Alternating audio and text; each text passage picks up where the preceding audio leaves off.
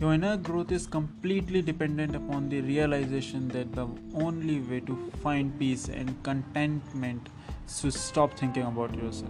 You are ready to grow when you finally realize that the I, who is always talking inside, will never be content. It always has a problem with something.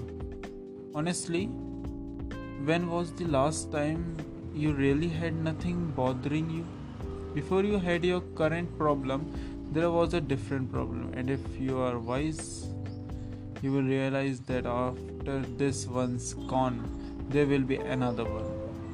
There was a different problem. Is that after this one's Gone gone, along, there will be another one.